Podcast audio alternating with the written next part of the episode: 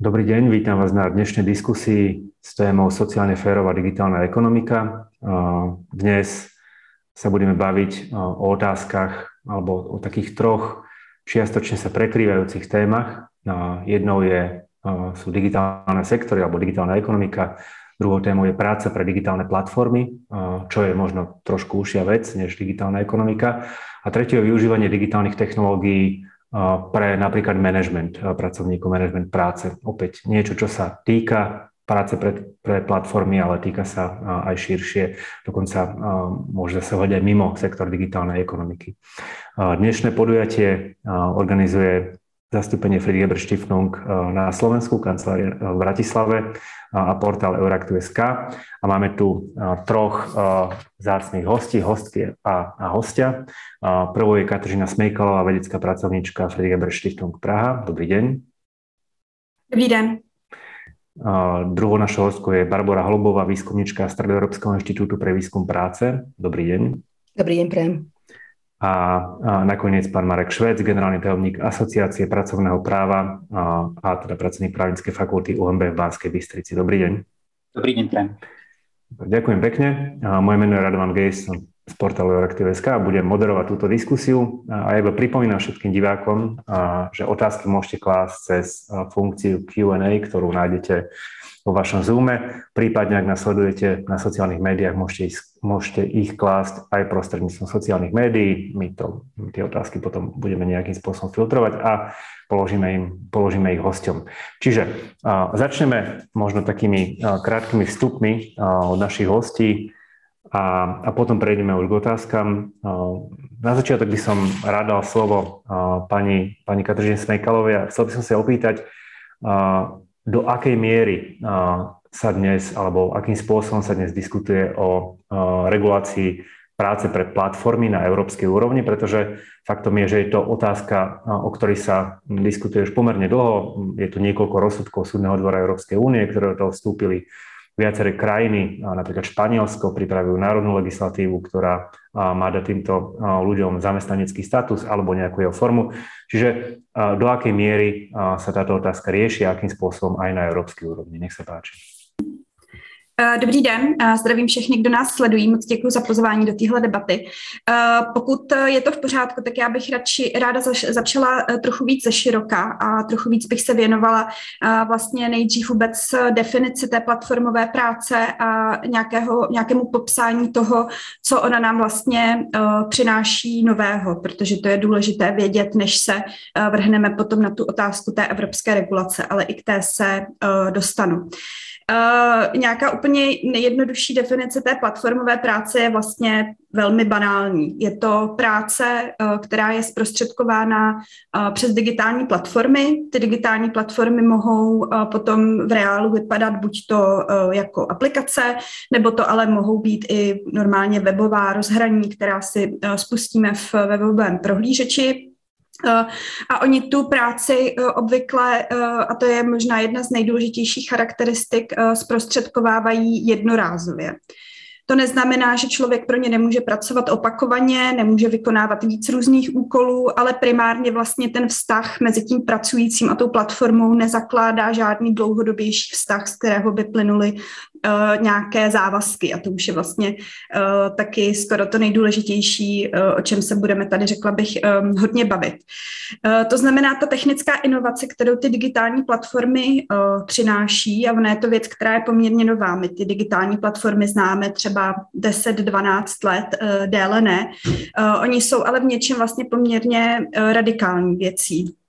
Um, oni umožňují automatizované propojování nabídky s poptávkou na základě vlastně dat, kterými ta platforma uh, disponuje a na základě těch těch algoritmů, to znamená těch, těch jakoby chytrých možností uh, to vyhodnocovat a automatizovaně uh, propojovat. Uh, ty platformy, které zprostředkovávají práci, to znamená ty platformy takzvané gig economy, zakázkové ekonomiky, jsou vlastně jenom podskupina daleko širšího fenoménu. Do těch digitálních platform by spadaly třeba i digitální prohlížeče, jako je Google, nebo internetová tržiště, jako je Amazon, sociální sítě jako Facebook, platformy typu Bookingu, Airbnb. Hmm. Teď jako se dá vlastně říct, že na jednu stranu uh, ty platformy docela radikálně mění uh, to, jak je možno vlastně dělat ty transakce, propojovat tu nabídku s tou poptávkou. K tomu se ještě dostanu. Na druhou stranu je ale potřeba říct, že obvykle vlastně ta inovace těch platform zase není tak velká, aby ten biznis uh, těch platform byl díky tomu jednoznačně výdělečný. On vlastně naopak často výdělečný není. Když se podíváme třeba na firmu uh, Uber, která je dlouhodobě vlastně ztrátovaná, ztrátová a je dotována uh, rizikovým americkým kapitálem uh, s nějakou spekulací na to, že dostatečně brzy přijde samojezdící, přijdou samojezdící auta, to znamená, že se firma Uber úplně zbaví těch řidičů, které, kteří tam teď dělají vlastně tu velkou výdajovou složku a v té okamžiku, v tom okamžiku bude mít vlastně dominanci na trhu hmm, a teprve potom začne být výdělečná.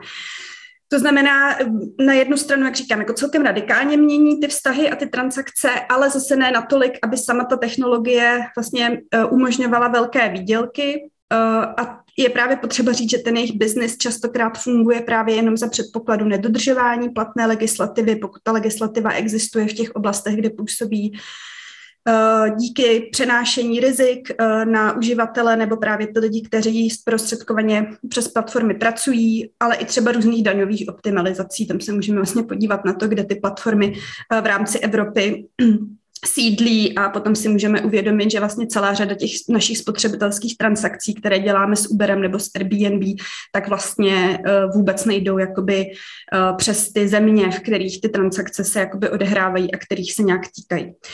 Eh, je to tedy celkově poměrně převratný fenomén, dokonce tak převratný, že eh, kanadský sociální vědec Nick Semník vlastně mluví už teď o tom ekonomickém zřízení, v kterém se pohybujeme jako o kapitalismu platform. Eh, tam se vlastně dá obecně říct, že ty transakce, které se uskutečňují, tak jako takové nejsou nové. Oni vlastně byly možné i v minulosti. Můžeme si to představit jako to, co se inzerovalo na různých uh, nástěnkách. Uh, to se vlastně teď inzeruje na těch digitálních nástěnkách, ale samozřejmě ten kvalitativní rozdíl je tam uh, zřejmý. Ono vlastně uh, tou rychlostí toho digitálního prostředí a tou jako přesností toho matchingu mezi tou nabídkou a poptávkou dochází vlastně k odstranění veškerých těch fyzických bariér, které sebou neslo inzerování na nástěnce. Najednou jsou možné transakce, které jsou velmi rychlé, které jsou jednorázové, které jsou zároveň i poměrně bezpečné. To znamená, ty platformy obvykle mají nějaké poměrně sofistikované uh, možnosti hodnocení uh, jako profilů um, a tak dále. To znamená, nám vlastně um, těmi digitálními platformami vznikají jakési hypertrhy, které vlastně naleptávají i ty dlouhodobější transakční vztahy, že jo, jako třeba v případě eh, Airbnb naleptávají ty dlouhodobé nájemní vztahy, které se vlastně dříve vyplatily daleko víc, než schánět si někde přes nějaké nástěnky eh, jednorázově dovolenkáře, kteří by chtěli eh, v bytě strávit eh, pár dní. Ale samozřejmě se to právě týká i těch platform, které zprostředkovávají práci a toho dlouhodobého zaměstnaneckého vztahu, který vlastně dřív eh, sloužil k tomu, že nějak jako zajišťoval a překonával ty rizika toho, eh, co sebou přinášelo dříve nádenictví jednorázové. A my najednou vlastně skrze ty digitální platformy jakoby se vracíme zpátky. Eh, častokrát se té platformové práci taky právě říká digitální nádenictví. Je to jakýsi jako eh, krok zpátky asi o 200 let do doby před tím, co všechno hm, vybojovalo vlastně dělnické hnutí s rozvojem kapitalismu. No a vlastně možná ještě důležité zase říct, eh, ty platformy jako takové sami u toho vlastně nevytváří nic nového, oni jen vlastně umožňují ty transakce a část té hodnoty, která přitom vlastně vzniká, si odčerpávají. Uh, takže to je podle mě něco, co je taky potřeba vidět jako trochu kriticky hodně vlastně v té jako vědecké debatě se o tom mluví tady o té jejich vlastně jako transakční, uh, extrakční, extrakční funkci, která vlastně není žádným způsobem produktivní a jenom vlastně, kdyby to člověk chtěl říct jako nějak vyostřeně, tak by mohl říct, že parazituje vlastně na tom, na té hodnotě, která existuje, ať už jde o byt byty nebo o práci. No, když už bych se teda, ačkoliv mi už skoro vypršel čas, teď dostala k té ekonomii, omlouvám se, vezmu to už trošku rychleji, uh, tak uh, to jsou tedy ty platformy, které zprostředkovávají práci. Mm, tam samozřejmě úplně ta stěžení otázka je ta otázka těch pracovních podmínek, zejména toho, zda se vlastně u té platformové práce jedná o práci závislou, to znamená klasický zaměstnanecký poměr, anebo ne, jestli jde o nějaký freelancing. Na to je samozřejmě navázaná, jako záleží to právní systém od právního systému, ale obecně se dá říct, že na to navázaná celá řada věcí, Eh, typu krytí nákladů, které vlastně v souvislosti s tou prací vznikají, ale i věci typu nemocenské, dovolené, nějakého odstupného, ale i třeba bezpečnost ochrany, bezpečnost a ochrana zdraví při práci, nebo otázka odborového organizování, které je vlastně něčím, co je garantováno jenom těm, kteří jsou v zaměstnaneckém vztahu. Přináší sebou ale i nové výzvy typu algoritmického managementu, kterému se dneska budeme věnovat zevrubněji, je to ale třeba otázka odpovědnosti vůči těm spotřebitelům. Že něco jiného, jestli jsem v zaměstnaneckém vztahu a vlastně za mě ručí můj zaměstnavatel ve vztahu k spotřebitelům, anebo jestli jsem freelancer a v tom případě za to jakoby primárně uh, ručím uh, já sám. Um, je trošku obtížné mluvit o gig economy eh, nějak jako velmi obecně, protože těch druhů těch platform uh, v segmentu gig economy je hrozně moc a každá vlastně v detailu funguje trochu jinak. Uh, Mně přijde vlastně užitečné si udělat takové dvojí dělení těch platform. Jedno by bylo na vysoce kvalifikovanou práci a nízkokvalifikovanou práci. Tam je zřejmé, že z toho potom plynou pro tu práci různé rozdíly, jako třeba zcela očividně to, že ten, kdo je více kvalifikovaný, tak má prostě jakoby větší vyjednávací uh, sílu, jak vůči té platformě, tak vůči těm um, lidem, kteří si ho najímají. A potom práce, která je nějak jako místně vázaná, uh, to by byly ti poslíčci, taxikáři a tak dále, třeba dejme tomu lidé, kteří uklízí, hlídají děti a tak dále. To znamená, oni sice si zprostředkovávají tu práci digitálně, ale ta práce jako taková má tu fyzickou komponentu, je vázaná na určité místo. Proti tomu máme ještě tu ten fenomén clickworku, to vlastně i ta práce samotná se odehrává digitálně eh, a to je vlastně fenomén, který je v něčem ještě daleko komplikovanější, protože tam vznikají eh, problematiky typu globálního dumpingu, Uh, protože tím, že ta práce se odehrává digitálně, tak vlastně uh, člověk soutěží um, s lidmi prostě z oblastí, kde uh, je daleko nižší kupní síla a hladina mest. Uh, ale a zároveň je taky ta práce daleko méně viditelná. To znamená, my třeba teď v Praze hodně, zejména od pandemie, vydáme ty různé poslíčky, takže jako tu problematiku máme nějakým způsobem na očích, ale tu problematiku toho clickworku prostě na očích vlastně nemáme a máme i velmi velké problémy to nějak statisticky vůbec um, pojmout. Uh, co se týče toho, kolik lidí takto pracuje, tak eh, je to tak, že v Evropě působí asi 500 platform, což je docela dost a pracuje takto asi 28 milionů pracujících po celé Evropě, tak to není úplně málo. Když se potom podíváme na to, jaký je to podíl na, těch, eh, na tom ekonomicky aktivním eh, obyvatelstvu, tak ta čísla jsou poměrně nízká. My teď máme nová čísla od Evropského odborového institutu a pro Českou republiku a není to o moc jiné než v tom evropském průměru, to se to týká asi 5%, 5%, 5% pracujících pracujících eh, s, to, s tím, že vlastně drtivá většina z nich eh, se tím neživí primárně. To znamená, je to spíš pro ně nějaký typ uh, přivýdělku. Proč je to vlastně přesto důležité? Je to, že jednak v těch absolutních číslech to není málo, to znamená i třeba pro tu Českou republiku se to týká 10 až 100 tisíc lidí. Jednak se ty jednotlivé praktiky vlastně mohou přelívat i mimo tu platformovou práci do tradičního jako zaměstnávání a tak dále. To znamená, je na místě si to hlídat. Eh, a dlouhodobě se mluví o tom, že vlastně je velká hrozba toho, že když přijde nějaká ekonomická krize na Prahu, které se zřejmě eh, nacházíme, tak se do tohoto segmentu, protože je eh, v mnoha ohledech nízkoprahový, může vlastně nalít strašně moc té pracovní síly na, na jednou a bude z toho problém daleko větší. No, já jsem se teď vůbec nedostala k té otázce té regulace, ale už mi tady bylo signalizováno, avizováno, že to můžeme nechat na později, abych nemluvila příliš dlouho.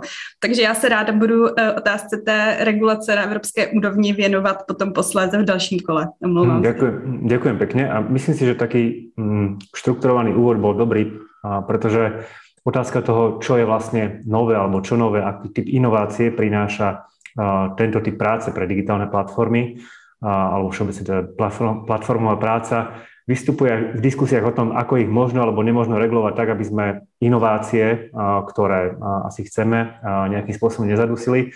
Ja som si uvedomil, že prvýkrát som sa de facto s takouto prácou pred, pred platformy stretol v rozprávaní môjho prastarého otca, ktorý bol na prelome 20 30 rokov v Kanade. To platformou bolo také nástupište, kde čakávali, kedy každé ráno príde nákladné auto a odviezlo ich do baní. Odviezlo tých, ktorých chcelo, iba toľko, koľko potrebovali. A druhýkrát som sa s ňou stretol asi, a to už osobne, aj keď ako zákazník, niekedy v roku 2001-2002 v Indii, kde najmä v Bombeji donášky jedla fungovali na systéme v podstate presne takýchto neformálnych boltov, ak to tak nazvem, až na to, že za tým nebola digitálna platforma, ale miliardy lístočkov, ktoré označovali kam a komu ktoré jedlo ísť a potom asi fenomenálna pamäť tých, ktorí to doručovali. Čiže to asi tak dome nie je. Nové sú ale technológie, ktoré sa využívajú v tejto, v tejto oblasti a digitálne technológie ktoré majú potenciál meniť charakter práce nielen v digitálnych sektoroch, nielen teda v platformnej práci, ale aj širšie. A o tom už nám povie, o tom už nám povie pani Barbara Holbová. Čiže nech sa páči. Ďakujem pekne, ja si pomôžem krátko prezentáciou. Dobrý deň, ja sa možno zameriam na, ten, na tú časť platformovej ekonomiky, ktorá vlastne obsahuje aj algoritmický manažment, ale samozrejme rozšírim to aj na iné druhy zamestnania, nielen cez platformu, lebo naozaj, ak teda hovoríme o reguláciách platformovej ekonomiky a ak, platformovej práce, tak eh, bez toho, aby sme riešili aj algoritmický manažment, tak by to bolo asi veľmi nepresné alebo naozaj obmedzujúce. Možno len základná definícia, ak hovoríme o algoritmickom manažmente, ja som mala pr- problém to aj preložiť do slovenčiny. Je to vlastne ako keby používanie rôznych technologických nástrojov na diálkové, či už sledovanie, kontrolu alebo riadenie zamestnancov, ktorý spočíva vlastne na zbere ich osobných údajov väčšinou a cieľom je vlastne automatizované alebo poloautomatizované riadenie Musím povedať, že do určitej miery ja rozumiem, že ak máte naozaj veľký podnik, kde máte 800 zamestnancov, takýto manažment alebo využívanie technológií na určovanie nejakých, nejakých vecí je vlastne veľmi efektívne a určite to zvyšuje aj možno teda e, výkonnosť toho daného podniku alebo toho daného zamestnanca. Hlavne ide ale o využívanie napríklad v náborovom procese, to znamená, že vaše CV je skrinované napríklad cez nejaké kľúčové slova, o ktorých neviete, ktoré sú kľúčové Zároveň napríklad môže ísť aj o to, že vy môžete byť sledovaní či už nejakou GPS-kou alebo e, aj nejakým ďalším softom, vlastne, že čo robíte. E, jedná sa aj napríklad o pracovníkov a pracovníčky, ktoré pracujú z domu. Mali sme na, naozaj počas korony e, vlastne veľmi nemilé prípady takýchto, takýchto sledovaní a samozrejme ide aj napríklad o rozhodovanie na bežné manažerské rozhodovanie o organizácie práce, ako napríklad zaraďovanie do, do zmien alebo určovanie konkrétnych úloh na dennej báze alebo napríklad aj určovanie algoritmom cez nejaké kritéria, že či vlastne tomu zamestnancovi a zamestnankyni bude pridelené vojnu alebo dovolenka a podobne. Tie rizika, ktoré takýto, takéto používanie algoritmov uh, vytvára, sú už relatívne dobre zmapované. Je to samozrejme neúmerný tlak e, na, na výkon e, a na porušovanie súkromia daných zamestnancov a zamestnancov, samozrejme v závislosti od toho, že ako sú tieto algoritmy transparentne komunikované, ako sú presadzované, či ten zamestnanec, zamestnanec vie napríklad o, o, o tých kritériách, na základe čoho je vlastne hodnotený. Samozrejme vytvára tú určitú mocenskú nerovnováhu, pretože ak naozaj vy, vy vlastne neviete, že na základe čoho ste hodnotení a či takýto algoritmus sa vôbec využíva, lebo napríklad príde nejaké zníženie platu, tak je to naozaj veľmi, veľmi ako keby nerozlo, nerozložená mocenská štruktúra. E, tie algoritmy sú vytvárané vývojármi, E, ktorí samozrejme majú už, alebo môžu byť nejakým spôsobom predpojatí. Samotné tie dáta, ktoré sú e, ako keby e, vkladané do možno aj umelej inteligencie, môžu byť už predpojaté. Vieme, že dneska určité akože zhodnotenie alebo hodnotenie customers, alebo teda týchto services môžu byť predpojaté voči či už ženám, alebo migrantom, alebo vôbec ako ľuďom, eh, ľuďom z iného etnického eh, pôvodu. A jasné, že ten algoritmus vlastne prenáša a spôsobuje vlastne to, že sa prenáša zodpovednosť za rozhodovanie od zamestnávateľa na nejaké, nejaké technické veci a dochádza naozaj ako keby k trošku k takému odsudzeniu toho, že aké sú povinnosti zamestnávateľa a aké sú vlastne ako keby rozhodovacie možnosti na takýto algoritmus modifikovať a podobne. My sme mali možnosť v roku 2022 práve dokončiť veľkú štúdiu, ktorú si objednala Uniglobal a Ebe Stiftung na meranie vlastne povedomia, že či zamestnanci a zamestnanky nie sú si vedomi, že takýto algoritmus sa vôbec používa.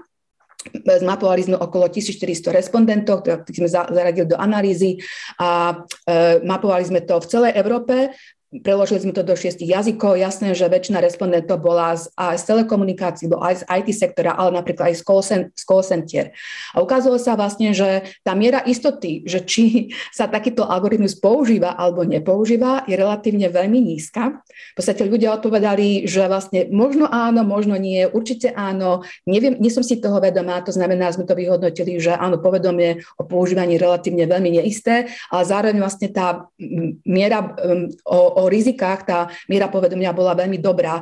E, len musím povedať vlastne, že tí respondenti boli väčšinou práve e, členské organizácie e, Uniglobal, to znamená, že ak táto organizácia už vyvíjala nejaké, nejaké informačné kampane o rizikách, tak mohlo to nejaký spôsob ovplyvniť túto povedomie o rizikách.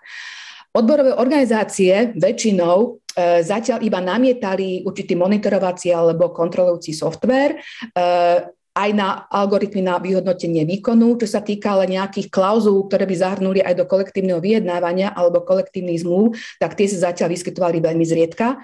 Tie očakávania zamestnancov voči odborovým organizáciám sú veľmi jasné a veľmi ako keby e, preferované. Jasné, že povinnosť e, zamestnávateľa e, informovať o algoritmu manažmente by mala byť medzi tými, medzi tými akciami, ktoré vlastne odborová organizácia vyvíja, trvať na dodržovaní pravidiel pri zbere údajov, stanoviť limity využívania algoritmu na sledovanie alebo teda na dohľad a nastaviť pravidlá transparentnosti, či už používania údajov alebo predtým, ako sa zavedie ten algoritmus a vôbec malo by to byť transparentné pre všetkých, hlavne teda aj pre odborové organizácie. E, zo strany zamestnávateľa sme sa teda dozvedeli, že najčastejšie vlastne išlo, že zamestnávateľ informoval, že takýto algoritmus sa bude používať pred jeho zavedením, poskytol určité vzdelávanie o tom, teda, že ako taký algoritmus e, funguje, e, v menšej miere konzultoval so zamestnancami alebo sa dohodol vlastne o používaní takéhoto algoritmu a vo veľmi malej miere sa vyskytlo, že sa vyžiadal naozaj veľmi jasný a špecifický súhlas o, e, o zavedení takéhoto algoritmického manažmentu. No a keď sme sa pýtali vlastne, lebo existujú už určité nástroje, ktoré vlastne môže zamestnávateľ urobiť na znižovanie alebo nejakú dopadovú štúdiu o rizikách manažmentu, tak e, takýto, takéto opatrenia boli e, realizované veľmi zriedka Väčšina uh, respondentov odpovedala, že nič takého sa vlastne u nich na, zamest- na, uh, na úrovni podniku nekonalo. Uh, 35% hovorilo teda, že bola akurát zhodnotenie dopadov na ochranu údajov, prípadne sa konzultovalo s odborníkom na ochranu zdravia a bezpečnosti pri práci. Veľmi málo sa realizovala nejaká štúdia o dopadoch na rovnosť, to znamená, že aby nejakým spôsobom boli možno odhadnuté rôzne tie predpojaté a diskriminačné praktiky, ktoré respektíve dopady, ktoré ten algoritmus vlastne vytvára. Objavili sme aj dobrú prax. Ukazuje sa vlastne, že tam, kde sú zamestnanci a zamestnanky dobre organizovaní, majú naozaj veľmi aktívnu odborovú organizáciu, tak tie organizácie poskytli komplexnú analýzu využívania e, osobných údajov zamestnancov. Našli sme aj v Dánsku osobitnú dohodu e, o technológi- používaní technológií vo finančnom sektore. To znamená, že išlo naozaj možno o sektorovú reguláciu ako takú, ktorá bola veľmi špecifická a zároveň, v, e, zároveň vlastne v, e, v Španielsku majú reguláciu používania technológií v platformovej ekonomike, ktorá je o mnoho širšia a v podstate veľmi, jas, bez, veľmi e, možno aj lícuje tú európsku, európsku smernicu o používaní platformovej ekonomiky.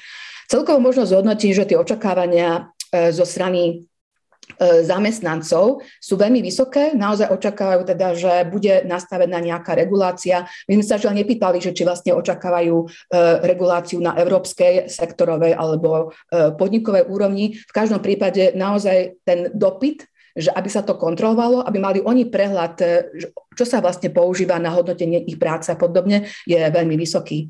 Možno len e, tá štúdia ešte nevyšla, je teda momentálne sa prekladá, bude zverejnená a veľmi sa teda teším, že ak majú ľudia záujem prečítať si možno viacej, my sme realizovali niekoľko projektov, naozaj to je jedna z našich možno otvárajúcich sa tém, digitálna, digitalizácia alebo používanie algoritmického manažmentu na v rôznych teda e, oblastiach, nielen platformnej ekonomike, začína byť naozaj veľmi horúcou témou, nielen na Slovensku, ale teda aj v Európe.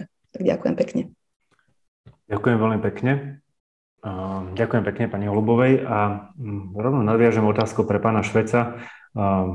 Tak ako ste povedali, na Slovensku sa v podstate o tejto problematike začalo hovoriť viac menej v posledných dvoch rokoch s nástupom pandémie, kedy sa častejšie začínalo spomínať právo odpojiť sa, spôsob, akým sú alebo nie sú kontrolovaní zamestnanci. A kto čítal nejaké prvé rozhovory novej predsedničke, novej predsedničky Konfederácie odborových zväzov, a, tak a, asi aj prvýkrát počul, že takouto tému sa odbory na Slovensku chcú zaoberať. Čiže otázka pre pána Šveca je, do akej miery je toto tému na Slovensku, či to vôbec legislatíva rieši, akým spôsobom, a respektíve do akej miery sa o to zaujímajú um, sociálni partnery. Ďakujem veľmi pekne za otázku.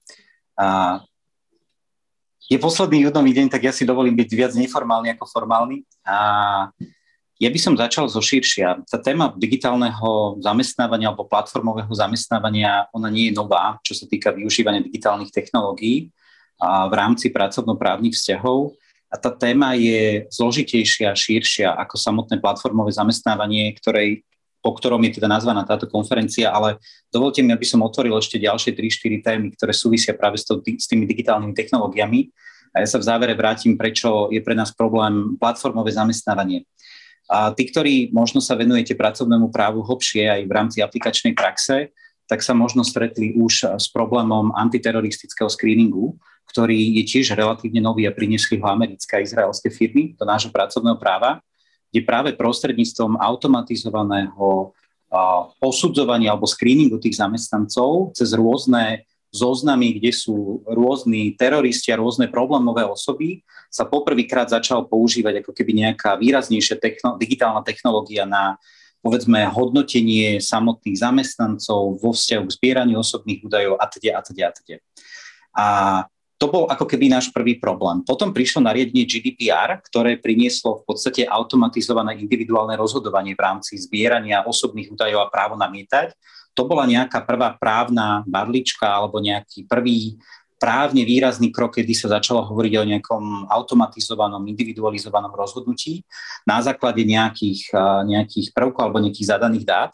A to, čo teraz prináša možno tá smernica, alebo teda ten návrh smernice o platformovom zamestnávaní, je, priznám sa, pre nás pomerne dosť výrazný kultúrny šok v rámci aj legislatívy pracovného práva, ale možno aj v rámci tej samotnej aplikačnej praxi. Ja hneď vysvetlím prečo. A možno inak povedané, podľa mňa si Európska komisia ukusla, alebo teda ten predkladateľ ukusol veľký kus, ktorý nie je možné transponovať ani v najbližších dvoch rokoch, lebo my to jednoducho nevieme spraviť do právneho poriadku Slovenskej republiky práve preto, lebo to narúša všetky základné princípy, ktoré my v tom pracovnom práve máme. A ja hneď si dovolím poukázať na tie praktické príklady, ktoré sa nám objavili práve pri aktuálnych transpon- transpozičných snahách o, pri smernici o transparentných a predvídateľných pracovných podmienkach, ktorá bude, teda dúfame, ak ju parlament schválí, účinná od 1.10.2022. A ten prvý problém, ktorý máme a, a ktorý súvisí vôbec s právnou reguláciou, či už platformového zamestnávania alebo tej digitálnej ekonomiky alebo akékoľvek superlatíva alebo synonyma na túto tému použijete, je v tom, že celé naše pracovné právo a pracovnoprávna regulácia je postavená na tretej priemyselnej revolúcii. My máme všetky pracovnoprávne vzťahy založené na tom, že na jednom mieste sa stretne väčšia skupina zamestnancov, ktorí tam niečo pracujú alebo nejako pracujú my ich nejako chránime vo vzťahu k pracovnému času BOZP, to je presne to, čo povedala pani Smejkalová, a potom ich teda nejako zastupujeme, keďže sa nevedia zastúpiť sami. Ale nič, toto, nič z toho nefunguje v rámci toho platformového zamestnávania a nič z toho už pomaly nebude fungovať ani v rámci a, tej novej transponovanej smernice, pretože už dnes a, sa stiera rozdiel medzi miestom výkonu práce. To znamená, v novele zákonníka práce sa nám objaví to, že náležitosťou alebo náležitosťou tej pracovnej zmluvy už nemusí byť miesto výkonu práce, ale len spôsob jeho určenia, čím vlastne odchádzame do toho digitálneho sveta a, a internetu veci a teda a teda. To znamená, ten prvý problém, ktorý my máme, e, či už s tou smernicou o predvídateľných, transparentných a predvídateľných podmienkach, ale aj smernicou o platformovom zamestnávaní, že nám to nabúrava celý koncept pracovného práva. Čiže pri akejkoľvek diskusii o jej právnej regulácii buď budeme vytvárať nové typy pracovnoprávnych inštitútov, nové typy zmluv, lebo my to nevieme dokonca podradiť ani pod tú klasickú pracovnú zmluvu, keď by sme išli do detailov tých pracovných podmienok, a budeme smerovať tou cestou, ktorou nechceme, to znamená hypertrofia zmluv v pracovnom práve, čiže budeme vytvárať kvázi nejaké zmluvy pre uh, nejaké skupiny, kategórie zamestnancov, kde sa budeme hrať s úpravou obmedzeniami niektorých pracovných podmienok, alebo sa budeme snažiť zavádzať nejaké odchylky do toho zákonníka práce práve pre tieto isté konkrétne kategórie zamestnancov, ani jedna z tých možností nie je nejakým zásadným spôsobom pozitívna. To je ako keby prvá prvá myšlienka. Druhá myšlienka súvisí v zásade s tým, že ak si pozriete ten návrh smernice o platformom zamestnávaní, ale pozrite si aj tú smernicu o transparentných, predvídateľných pracovných podmienkach, oni využívajú na identifikáciu tých právneho postavenia tých zamestnancov alebo kvázi zamestnancov alebo ich pracovných podmienok inštitúty, ktoré my úplne v Československom, dokonca pracovnom práve nemáme veľmi radi a nie veľmi ich radi ich používame. Celá smernica o platformovom zamestnávaní, predpokladám, že sa k tomu dostaneme ešte v ďalšej časti diskusie, je postavená na rôznych právnych fikciách a prezumciách. A ak, sa, ak zadefinujete nejaké kritéria a ak sa naplnia aspoň dve z týchto kritérií, tak potom budeme hovoriť o nejakom platformovom zamestnávaní. My tie fikcie v zákonníku práce máme dnes asi dve alebo tri. A jednu sme vymysleli pred piatimi rokmi pri snahe o diferenciáciu dočasného pridelenia zamestnancov, tzv. agentúrneho zamestnávania a toho klasického zamestnávania. To znamená, že ktoré nám obchádzali cez služby. Že zamestnávateľ si objednal iného zamestnávateľa ako službu, tváril sa, že mu to dodalo so zamestnancami a tvárili sme sa, že to nespada pod rámec zákonníka práce a ideme cez obchodné právo toto je podobný model, ktorý sa snaží aj tá smernica o platformovom zamestnávaní nejakým spôsobom nastaviť na právne posúdenie postavenia tých ľudí, ktorí by mali pracovať, tých zamestnancov, ktorí by mali pl- pracovať pre platformové zamestnávanie, ale nám tie fikcie nefungujú. Reálne sa ukázalo po piatich rokoch, že možno boli jeden, dva prípady, kedy sa to dalo nejakým spôsobom v praxi uchopiť. To je jedna rovina. A druhá rovina, že orgány kontroly vôbec sa chceli hrať, ak by sme aj vytvorili nejakú nejakú právnu úpravu, chceli hrať s právnym fikciami, no ale tuto boli splnené tieto podmienky a malo ísť zo zamestnanca alebo kvázi zamestnanca. Čiže celý ten model, aký prináša a smernica o platformovom zamestnávaní je, je ťažko uchopiteľný a ťažko vôbec presaditeľný, transponovaný do nejakého právne, reálne použiteľného toho rozmeru. To je, to je ďalšia pripomienka, alebo ďalšia možno téma. A tretia téma, ktorú tu už naznačili predrečničky, je problém, ktorý odporuje tomu samotnému pracovnému právu, ktoré máme dnes, a to je to, že my ideme od toho osobného výkonu práce a osobného prepojenia zamestnanca, zamestnávateľa, vedúceho zamestnanca k celkovej depersonalizácii. To znamená, na základe nejakých algoritmov sa bude napríklad hodnotiť hodnotiť, ja neviem, správanie zamestnanca, konanie zamestnanca, plnenie pracovných úloh, má dve negatívne reakcie na apke, tak mu, ja neviem čo, dá mu porušenie pracovnej disciplíny a teda, a teda, a teda. Čiže ako keby to, čo už spomínala aj pani Holubová, že vám ako keby jednostranne príde k úprave pracovných podmienok na základe nejakého zadaného algoritmu, je niečo, čo je, je pre nás nepre, nepriateľné, ako hovorím z pozície zástupcov zamestnancov. Na druhej strane zoberte si, ak budem sa snažiť tých ľudí zastupovať alebo zamestnancov, koho budem chrániť, ako budem vlastne chrániť, čo mám zastupovať, ak mi právna úprava v súčasnosti hovorí, že a môžem zastupovať len člena, alebo teda zamestnanecká rada zamestnanca, ktorého ale musím najprv niekde identifikovať, musím mať zadané kritéria, podľa ktorých uh, to mám hodnotiť. A, a súčasne a súčasne mám nejakým spôsobom potom sa snažiť o nejakú pracovnoprávnu ochranu toho zamestnanca. Čiže a preto zástupcovia zamestnancov, áno, naozaj pani Uhlerová tu prvýkrát vniesla a, tú tému na verejnosť v rámci zástupcov zamestnancov, že to je nejaká téma, ale tá téma je naozaj pred nami na veľmi dlhé obdobie a nemyslím si, že sa to dá spraviť v najbližších dvoch rokoch a, a nemyslím si, že zástupcovia zamestnancov budú zohrávať v súčasnom modeli nastavenia, v súčasnej štruktúre nejakú, nejakú zásadnú úlohu, pretože na to potrebujem zmeniť úplne celé fungovanie vôbec zástupcov zamestnancov, ktorí sú založení a, alebo ich pracovné podmienky a uvoľnenie je založené na tom, že nejaký zamestnávateľ vám poskytne nejaké voľno na výkon nejakej činnosti, že toho človeka musíte reálne stretnúť, aby ste ho mohli zastupovať. Čiže naozaj pri súčasnej právnej úprave, ak nejakým spôsobom nedospejeme k k redefinícii niektorých nových pracovnoprávnych inštitútov alebo redefinovanie alebo tvorbe nových, tak budeme mať, budeme mať zásadný problém. A ešte jedna možno téma na úvod, a potom sa môžeme, môžeme si bližšie rozobrať tie ďalšie, bude, bude záujem. Ja mám vôbec uh, problém uh, s tými súdnymi rozhodnutiami Európskeho súdu, ktoré ste vyspomínali. Tie sú stávané na nejakú právnu úpravu a sú stávané na nejaký prístup tých zástupcov alebo tých národných zástupcov. My sme sa s touto témou stretli pred 12 rokmi, kedy sme sa snažili nájsť definíciu závislej práce, a kedy a to, čo my považujeme za zamestnanca, je v inej krajine považované za ekonomicky nezávislú osobu a na tento istý problém narazíme práve aj v prípade platformového zamestnávania a tej fikcie a vôbec zadefinovania tých znakov, ktoré by mali definovať činnosť a charakter toho, tej osoby, ktorá bude robiť pre platformové zamestnávanie. A, lebo posledná poznámka na úvod, článok 1, paragraf 1 odsek 2 zákonníka práce definuje nejaké prvky, nejaké definičné znaky našej závislej práce, a pričom hovorí o kumulatívnom splnení. Ak uh, zoberiem ten navrhovaný model, ktorý je v smernici o platformovom zamestnávaní, ten hovorí o alternatíve a hovorí o najmenej dvoch znakov, ale my sme mali pôvodne 12, zredukovali sme ich na 5 ja neviem už ďalší znak závislej práce zredukovať na to, aby som to dokázal udržať v rámci regulácie noriem pracovného práva. Čiže budeme musieť čo vymysleť novú definíciu závislej práce pre platformové zamestnávanie? Ja neviem. Čiže tá otázka je širšia a vôbec tá právna regulácia alebo dospieť nejakej použiteľnej právnej regulácie, ak to nemá byť len, len nejaké pro forma, a ustanovenie bude, bude neuveriteľným spôsobom náročná.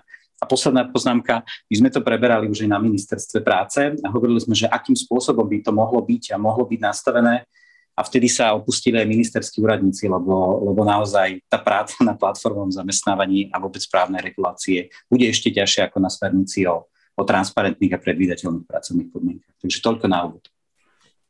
Ďakujem pekne. K tým problémom transponovania európskych smerníc do národného zákonodárstva sa určite ešte dostaneme, pretože nie je to prvý prípad, kedy existuje isté napätie medzi tým, že na národnej úrovni existujú rôznorodé normy a v prípade organizácie práce a pracovného práva tie normy sú naozaj rôzne. Je to jedna z najmenej asi harmonizovaných oblastí v EU a snahu vytvoriť jednotné podmienky v Európskej únii, ktoré sú potrebné, ak má fungovať ako jednotný trh. Čiže k tomu sa ešte dostaneme. Ja opäť pripomínam našim divákom, že môžu klásť otázky, či už prostredníctvom sociálnych sietí alebo, alebo cez Q&A v Zoome. Ale sám spustím druhé kolo, v rámci ktorého môžete samozrejme aj reagovať na to, čo povedali ostatní, ostatné rečničky a rečníci, ale Mám tú otázku pre, pre pani Smikalovú. My sme de facto teraz dospeli ako keby k takým dvom veľkým blokom, ktoré pravdepodobne by mala riešiť nová legislatíva. Tým jedným je ochrana pracovných podmienok pre ľudí, ktorí pracujú pre digitálne platformy, akým spôsobom regulovať ich prácu pre digitálne platformy. A druhou oblasťou je ochrana zamestnancov pri využívaní digitálnych technológií napríklad v tom, v tom manažmente. Čiže akým spôsobom na toto reaguje pripravovaná európska legislatíva. A potom sa teda určite vrátime aj k tým problémom transponovania na národnú úroveň. Uh, Možná je na začátek eh, k té tématice regulace eh, na evropské úrovni eh, potřeba říct, jaká je vlastně v Evropě situace v současnosti. Tam já bych možná všechny, co nás poslouchají, odkázala na nejnovější projekt Friedrich Ebert Stiftung, který se jmenuje Mapping Platform Work in Europe. Když si to zadáte společně s Friedrich Ebert Stiftung, tak by vám měla vyjet vlastně interaktivní mapa Evropy, kde je možno si tu situaci v těch jednotlivých zemích vlastně rozkliknout a srovnat navzájem, jak to kdo má. Ta situace je v současnosti v Evropě velmi nejednotná. Ehm, souvisí to s tím, že už nyní vlastně, a můj předřečník se toho už i dotkl, že vlastně v Evropě je velmi rozličný už vůbec přístup vlastně k pracovnímu právu jako takovému. Takže třeba zatímco my v České republice známe vlastně jenom jako dvě dvě dru, dva druhy uh, práce a to je ten závislý zaměstnanecký vztah a nebo je to ten, ten freelancing, ty OSVČ, uh, sam, samostatně výdělečné, uh, samostatně výdělečně činné osoby, tak třeba ve Velké Británii mají vlastně ještě třetí status, který se pohybuje někde mezi. To znamená, má část toho zajištění toho zaměstnaneckého vztahu, uh, ale má taky část vlastně té flexibility a řekněme svobody nebo nezávislosti toho freelancingu.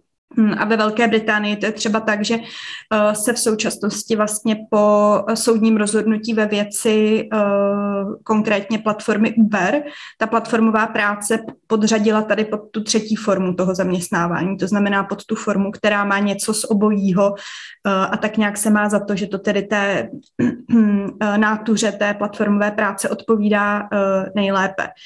Eh, my jsme teď i hodně viděli, to je taková česká kauza, nevím, eh, do jaké míry dolehla i na Slovensko, ale my jsme vlastně počátkem tohoto roku měli v Česku velkou kauzu vlastně s internetovým obchodem Rohlík, u kterého eh, se vlastně na základě určité jako nevole až vzpoury těch poslíčků, který pro rohlík jezdí, vlastně zjistilo, že jsou všichni osoby samostatně vydělečně činné, to znamená, že nejsou u rohlíku zaměstnány, zaměstnáni.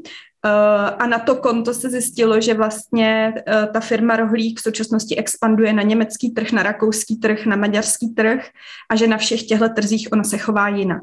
Tam, že tam vlastně v Rakousku i v Německu ti lidé jsou zaměstnaní, mají kolektivní smlouvy a tak dále. Co tím chci říct, častokrát je to prostě taky o tom, co vlastně ty jednotlivé společnosti uh, jakoby těm platformám dovolí. Jo, v Německu to třeba bylo tak, že dlouho platforma Uber byla kompletně zakázána, protože se řeklo, že vlastně oni nic takového v Německu nechtějí, že oni mají jako poměrně tradičně reglementovanou eh, tu oblast té taxislužby a nic takového jako Uber si tam prostě eh, nepustí. Teď už Uber vlastně v Německu funguje, ale ve velmi eh, jako vymezených hranicích, že v podstatě má stejné podmínky jako ta tradiční taxislužba, to znamená musí řidiče zaměstnávat a tak dále. To znamená, ta situace v té Evropě je velmi rozdílná a my tady teda teď máme eh, nějaký návrh eh, v současnosti, jednak návrh Evropské komise, eh, který představila v prosinci loňského roku, který by měl vytvářet nějakou jako mm, společnou prostě regulaci po celé Evropě. To, vlastně to to legislativní řízení ještě není zcela u konce, eh, ještě musíme počkat, jak to bude vypadat úplně na konci. My teď máme poměrně čerstvě z května vlastně návrh stanoviska Evropského parlamentu, eh, o kterém se ale ještě musí dál jednat, takže to, co budu říkat, berte prosím trošku s rezervou v zásadě, ale v tom, co je teď na stole, jde Řekla bych o čtyři věci. Jedna, to je ta stěžení, je právě ta otázka toho, zda tedy u té platformové práce se jedná o práci závislou nebo o práci nezávislou. A tam právě Evropská komise navrhuje, že by rozhodující měla pro tady to uh, rozhodování být uh, právě nějaká ta míra toho té závislosti. To znamená, zda ten uh, pracující pro tu platformu uh, má sám vliv na odměňování, nebo jestli to odměňování stanovuje platforma, uh, jak velký je objem té práce, jestli hlavně ten, ten pracující samotný si ho může nějakým způsobem flexibilně stanovovat, Uh, jestli tam jsou třeba nějaké požadavky na stejnokroj nebo takové to, že, že já vykonávám tu práci něčím jménem a ne svým vlastním jménem, že to je taky vlastně znak, jakoby závislé činnosti. Uh, a vůbec otázka té kontroly, hodnocení, nějakého i třeba omezování další práce. To znamená, znamená, že když já jezdím, nevím, s taxíkem pro platformu X, že nesmím jezdit pro jinou platformu X, nebo tam takové omezení není. Uh, celkově je tam zajímavé to, že teda Evropská komise se rozhodla uh, pro, pro to nezavádět žádnou třetí meziformu mezi freelancingem a za, uh, s tou vlastně závislou činností, hm, třeba jak podle toho vlastně britského, britského pří, příkladu, ale kloní se k tomu, že bude potřeba tedy rozhodnout, je to závislá činnost, je to freelancing. A zajímavé je to, že to důkazní břemeno by mělo být na straně platformy. To znamená, tam by to mělo být tak, že v okamžiku, kdy někdo jako tedy vznese nějakou jako uh, připomínku nebo nějaký, nějaké rozporování toho, jak ta platforma funguje, tak by mělo být na té platformě dokázat, že ona není zaměstnavatel a ne naopak. Uh, pak je otázka vlastně regulace toho algoritmického managementu, eh, o kterém se tady eh, průběžně eh, bavíme. Tam by vlastně mělo jít o dvě základní věci. Jedna věc by měla být transparentnost, to znamená, že ty platformy by měly mm, být transparentní ohledně toho, jaké formy eh, algoritmického managementu uplatňují, s jakými důsledky. To znamená v okamžiku, kdy je člověk subjektem nějakého automatizovaného hodnocení, tak by to za A měl vůbec vědět, že něco takového se, dejme tomu, i třeba na pozadí děje a taky jaká jsou ta pravidla, jaké jsou ty, jaká jsou ta kritéria. No a pak je tam celkem důležitá věc a ta je ta, že by tam měl vždycky zůstat zejména u těch nejzásadnějších rozhodnutí typu rozhodnutí o ukončení toho pracovního vztahu, nějaký prvek lidské kontroly, že by to nemělo být výhradně na, na algoritmu. E, poslední dvě věci, vztah ke kontrolním orgánům, to je, myslím, to, na co uh, už taky zase narážel můj předře, předřečník. uh, jakoby Evropská komise si to představuje tak, že vlastně všechny ty platformy se budou registrovat někde, a budou jako pravidelně dokládat, jak si v těchto ohledech stojí. To znamená, jak jsou konstruovány, jak ti lidé na nich pracují, eh, čemu podléhají, čemu nepodléhají a tak dále. To znamená, tam teda i my, já nejsem přímo právnička, ale vím, že i v českém prostředí máme velké pochybnosti o tom, eh, jak tady to se bude dodržovat a který ten úřad by to měl být, který by na tohle měl dohlížet a jako jeví se to aktuálně taky jako velmi nerealistická věc. Není to vůbec jako v tom českém mm, právním prostředí uh, uh, něco, co by byl nějakým zvykem nebo pro co by existoval nějaký, nějaký uh, příklad. Poslední věc, která mi přijde důležitá, je možnost kolektivní akce. Ono to trochu souvisí už s tím vlastně zaměstnaneckým nebo freelancing, freelancingovým uh, statusem, Nicméně v současnosti je to tak, že když je člověk OSVČ, když je člověk freelancer, tak se na něj nevztahuje, vlastně nevztahují odborová práva, ale vztahují se na něj, vztahuje se vlastně na ně kartelové právo. To znamená, lidé, kteří jsou OSVČ, tak eh, obvykle mají zamezeno eh, se jakoby organizovat a třeba společně prosazovat nějaké pracovní podmínky, protože se bere jako, že je každý za sebe, že tím vlastně by rušili hospodářskou soutěž. A ta směrnice dává na stůl i nějakou možnost kolektivní akce pro uh, lidi, kteří by i po tom, co by začala platit, zůstali v té freelancerské pozici, ale že by vlastně přesto se mohli nějakým způsobem organizovat uh, a prosazovat vlastně svoje, svoje práva, což je nějaké přiznání toho, že i ten, uh, i ten freelancing, i to ten status OSVČ má vlastně v mnohem, zejména co se týče té mocenské dynamiky, blíže k tomu zaměstnaneckému vztahu, než eh, k nějakému jako zcela svobodnému podnikání, kde si člověk může dělat úplně, co chce a tím pádem se na něj i vztahuje kartelové právo. Ďakujem pekne a nadviažem otázkou pre pani Holubovu. Vy ste spomínali, že existujú aj nejaké dobré príklady toho, ako riešili zamestnávateľia otázku toho algoritmického manažmentu. Um, ak sa to dá z tých dát povedať, vyplývali tie dobré príklady z um, možno nejakej dobrej vôle zamestnávateľov alebo z toho, že v daných krajinách bola prísnejšia národná legislatíva, alebo to bolo skôr uh, uh, na základe vyššej aktivity sociálnych partnerov, ktorí možno niečo také vyžadovali. Pýtam sa aj preto, či no, ak na Slovensku tá situácia zatiaľ nie je taká dobrá, tak uh, povinnosť transponovať európsku legislatívu, či nemá tým pádom potenciál zlepšiť tú situáciu. To znamená, ak tu budú prísnejšie pravidlá európske, ktoré musíme preniesť do národnej legislatívy, budú prísnejšie národné zákony a tým pádom aj zamestnávateľia budú nútení pristupovať k tomuto algoritmickému manažmentu, povedzme, že otvornejšie voči zamestnancom a tak ďalej. Nech sa páči. Ďakujem pekne za otázku. Žiaľ, takéto kontextuálne informácie sme nemali. Nevieme vlastne, čo, to, čo iniciovali takúto, takúto, takúto úpravu. Faktom ale je, že naozaj išlo, išlo väčšinou o podniky, ktoré boli veľmi veľké, napríklad e, v telekomunikáciách alebo nejaké zavedené možno multikorporáty, to znamená, že dá sa očakávať, že tam tá, e, možno, že nie vo všetkých krajinách, ale minimálne mali sme veľa odpovedí zo Švajčarska alebo napríklad aj z Nemecka, to znamená, dá sa očakávať, že tam tá organizovanosť alebo odborová organizácia alebo zamestnanecká rada bola veľmi proste silná a naozaj dotlačila aj takúto veľkú firmu k niečomu, čo vlastne začalo naozaj fungovať. Ja možno na, na Margo ako keby aj nejakých nejakých um, odborových um, práv. Na, iná naša štúdia, žal, ktorá možno už dneska nie je úplne ako keby aktuálna, ale bola v roku 2000, tie dáta boli zbierané v roku 2017 a možno si pamätáte, aké E, ako sa začali u nás e, možno spontánne organizovať práve taxikári, ktorí vlastne majú normálne akože freelancer, licenciu, mali nejaké pravidlá, boli to, bolo to teda nejakom, nejak, e, veľmi ako keby prísne nastavené na bezpečnosť a ochranu ako keby zákazníkov. Prišiel Uber a v podstate zrazu ako keby naozaj išlo skôr ako keby iný podnikateľský model a samozrejme ako všetky tie zákazky sa preriali do o mnoho lacnejšej služby cez Uber aplikáciu a viem, že samotne, však možno si pamätáte, boli naozaj veľké štrajky, blokovania ciest, lebo naozaj tí licencovaní taxikári sa vlastne začali ohradovať. A to sa nám ukazuje vlastne aj v iných možno sektoroch, takých subsektoroch, na malej možno ploche, ale napríklad, že ak naozaj možno ako keby fungujú cez obchodné právo ako freelanceri, a sú naozaj nespokojní a ohrazuje to ich e, príjem, prípadne ako keby pracovné podmienky a tak ďalej, tak začínajú sa tí ľudia organizovať práve aj cez ako keby paradoxne iné sociálne platformy využívajú na organizáciu, lebo sa samozrejme veľmi ťažko ako keby dá e, nejakým spôsobom zorganizovať ako keby fyzicky.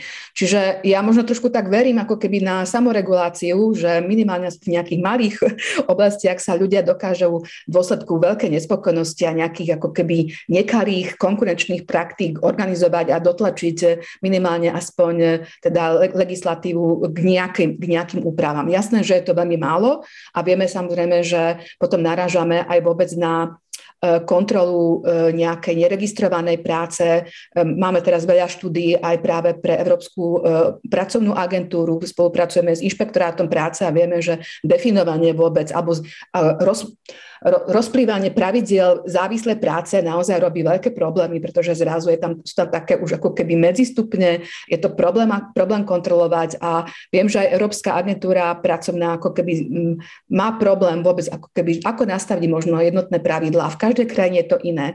A vieme, že vlastne rôzne tie uh, inšpektoráty práce na národnej úrovni majú zase nové pra, iné pravidlá, čo môžu kontrolovať, aké sú možnosti, ako sa to dá napríklad vysledovať. Ale ukazuje sa do nejaké databázy, ako keby tie dobré praxe, možno, že keď budú nejaké nové štúdie, eh, ako sa to dá, ako sa to riešilo v iných krajinách, samozrejme so všetkým tou, so všetkou tou kontextuálnou eh, legislatívou, tak možno to bude inšpiratívne aj pre našich zákonodarcov.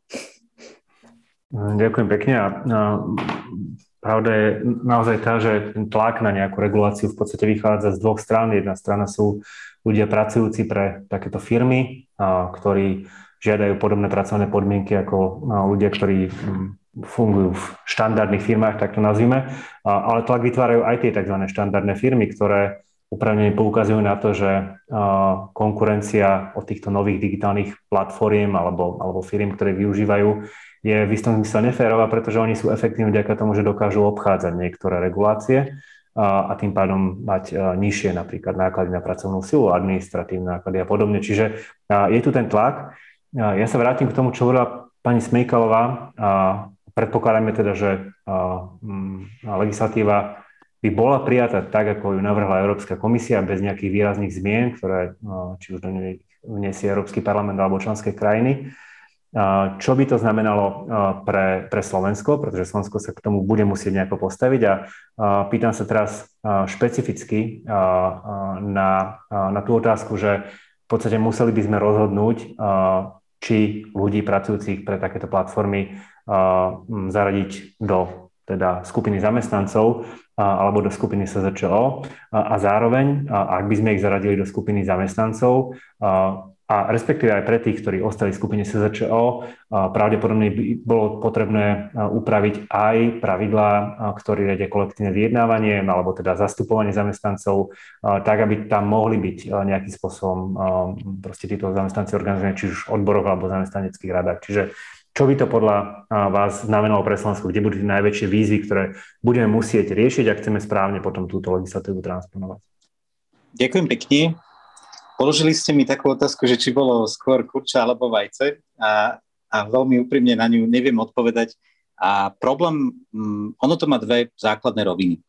Tá prvá základná rovina spočíva v tom, že pri plnej miere poznania viem, že nevieme na to ako keby použiť tie existujúce pracovnoprávne inštitúty. Nedá sa to, nedá sa to už len, nielen z pohľadu definície závislej práce, ak si pozrite ten článok 4, ktorý ten návrh smernice prináša, tak on hovorí o nejakej do právnej domnienke existencie pracovnoprávneho vzťahu, pričom hovorí len a o splnení minimálne dvoch ukazovateľov, a to je to, čo naznačila aj pani Smejkalová, to je nejaká miera závislosti a možno uh, charakter uh, tej objemu práce, či vie regulovať, koho menej koná, to je prvá rovina.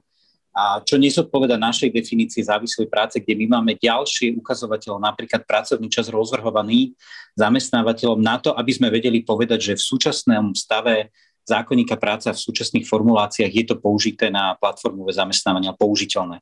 To znamená, že a, budeme musieť vytvoriť úplne nové pracovnoprávne inštitúty pre platformové zamestnávanie, respektíve v širšom kontexte pre možno zamestnancov.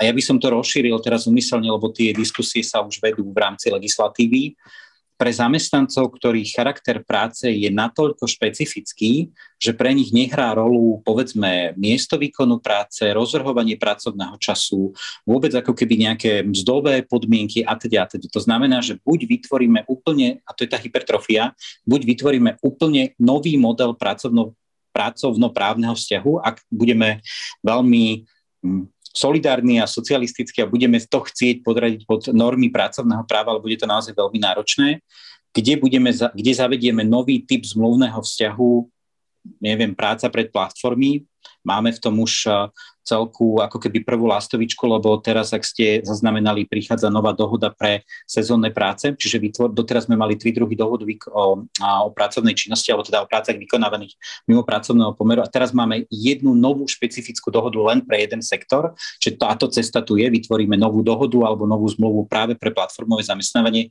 s tým, že výrazne obmedzíme a podmienky alebo možnosti, ktoré treba kontrahovať v rámci tejto samotnej zmluvy, pretože, a to je tá druhá rovina, a my máme nastavené celé dohadovanie pracovných a mzdových podmienok a práve prostredníctvom spolurozhodovania. Keď si zoberiete paragraf 43, teda dohadujeme miesto výkonu práce, odmeňovanie a teda, alebo to robíme v kolektívnej zmluve. Pre týchto zamestnancov to nebude zaujímavé, alebo pre tento typ kategóriu to nebude zaujímavé, pretože celé to bude vlastne postavené na microworkingu, to znamená jednoduché, krátke úseky práce, ktoré budú nejako ohodnotené, ak sa budeme baviť o rôznych typoch eh, platformiem, o rôznych, rôznych platformových zamestnávaniach. A budeme sa musieť hrať práve so znakom definície a závislosti tej práce, lebo ak ja vykonávam prácu dve hodiny, tak kým mi príde orgán dozoru, tak vy už ste tú prácu vykonali aj po skončení pracovnoprávneho vzťahu. Čiže aj to, čo sme tu naznačovali, to platformové zamestnávanie a z mojej skúsenosti nie je postavené na dlhodobom opakovanom výkone práce, ale často pôjde o krátke úseky, možno jedného dňa, ak, ak, ak zoberiem ten štandardný model, kde vlastne nie je význam to zaraďovať pod systém sociálneho zabezpečenia, zdravotného poistenia a teda a teda. A to je druhá otázka, zavedieme čo? Osobitný odvod v úvodzovkách pre tento konkrétny zmluvný vzťah, ktorý je regulovaný normami pracovného práva. Ja už len teraz rozmýšľam nahlas, pretože tu vidíte to, že ak to budeme chcieť nejakým spôsobom podradiť pod pracovné právo, tam bude viac prekážok, ako to nechať v rámci obchodnoprávneho vzťahu, kde poviem, všetci si dohodnite, čo potrebujete, to vybavené. A druhý problém, alebo teda druhý základný problém, ktorý ja mám s aj kolektívnymi akciami, ktoré tu boli spomínané, a možno si spomeniete 7-10 rokov späť, kedy prišla Európska únia z Monty 1, Monty 2, kde sa snažili vytvoriť právnu reguláciu štrajku ako nejakej formy kolektívnej akcie. Skončilo to tak, ako to skončilo, že nič nie je pretože sme sa nedokázali harmonizovať ani len na definícii zástupcov zamestnancov v rámci jednotlivých národných právnych poriadkov. Čiže pre mňa a veľmi otvorene a tým, že robíme pre zástupcov zamestnancov, je združovanie sa platformových zamestnancov v odboroch skôr virtuálna téma ako reálna, pretože vždy to skončí na ekonomike tých zástupcov zamestnancov a tí zástupcovia zamestnancov vás nezastupujú zadarmo. Ak sa budeme baviť o nejakom odvode, o nejakých nákladoch, ktoré budú súvisieť s tým zastupovaním, kto ich bude platiť, ako ich, z čoho to budete strhávať. Ak, viete, ak máte poskytnúť právne poradenstvo človeku, ktorého práca trvala 3 hodiny a dostal za ňu 17 eur a ja mu strhnem ešte dajme tomu, že to bude to jedno štandardné percento, tak dostanem 2 eurá, ale tá robota s tým je možno za 150. Čiže ja si nemyslím, že už len z ekonomického hľadiska to bude zaujímavé, to združovanie a možno to bude práve postavené na tom, len čo povedala pani Holubová, a že to budú nejaké voľné stretnutia alebo voľné združenia, tak toto poviem, ktoré sa organizujú na možno nejakej sociálnej sieti, ale nebude to nič v nejakej právnej forme, ktorú poznáme dnes, to znamená nejaké združenie čohokoľvek. Takže ja nevidím nejaký veľký priestor práve pre činnosť zastupovania práve týchto osôb na nejakej konkrétnej podnikovej úrovni. Skôr si myslím, že tá úloha odborov bude práve v tej právnej regulácii, nastavení možno nejakých kontrolných mechanizmov niekde na tej národnej, nadnárodnej úrovni, ale nezdielam úplne optimizmus z toho, že by sme zastupovali tých zamestnancov na platformovom, teda platformových zamestnancov na nejakej podnikovej rovni a to aj z pohľadu veľkých korporátnych klientov. Takže ja si nemyslím, že to bude úplne horúca téma práve pre odbory v tej samotnej vnútornej činnosti, ale možno skôr len v rámci nejakých legislatívnych, legislatívnej činnosti alebo legislatívnych opatrení. Takže možno len tak. OK, ďakujem pekne. Vstúpili sme do poslednej polhodiny dnešnej diskusie a opäť teda pripomínam divákom možnosť klásť otázky cez Q&A. Mm, v podstate ukazuje sa, že tá regulácia nebude taká jednoduchá a pravdepodobne nebude taká jednoduchá aj kvôli tomu, že sám ten sektor platformovej práce je vnútorne rôznorodý a to, aký veľký bude tlak na reguláciu, asi bude vyplývať aj z toho, ako je ako bude ekonomicky dôležitý, akú časť pracovnej sily, aká časť pracovnej sily tam bude pracovať, akú, no, akú časť ekonomiky bude tvoriť. Pani Smieková už na začiatku hovorila, že podľa súčasných prieskumov je to okolo 5% pracovnej sily, pričom z mnohých teda, pre mnohých to nie je hlavný, hlavné zamestnanie, ale skôr ako nejaké privyrábanie si, čo by samo o sebe pravdepodobne nebolo veľa. Asi by to bola, asi by sme to stále mohli označiť za relatívne okrajovú záležitosť, Druhou vecou ale je, že ten podiel rastie v posledných rokoch. On narastol počas pandémie, rástol aj predtým. Možno čas práce, čas práce sa určite vráti pevne späť na pracoviská po pandémii a vrátila sa, ale, ale trend takýto je. Čiže otázkou je, do akej miery alebo aký je vôbec potenciál rozširovania tohto typu práce do tých hlavných sektorov európskej ekonomiky ktoré, ktoré dnes poznáme, respektíve do akej miery je to problém využívania týchto digitálnych technológií a nedostatočná regulácia ich využívania pre hlavné sektory európskej ekonomiky a to sa tým pádom bude týkať aj, aj tohto algoritmického manažmentu.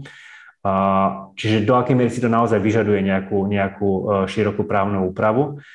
Um, Vieme vôbec niečo takéto odhadnúť? Um, opäť začnem uh, pani uh, Smejkalovou a potom budeme v tom istom poradiť. Čiže nech sa páči. Čiže do akej miery je to, uh, je to naozaj akože široký ekonomický problém, uh, ktorý uh, môže uh, predznamenať zásadnú zmenu organizácie trhu práce v Európe alebo vo vyspelých ekonomikách, tak nazvime.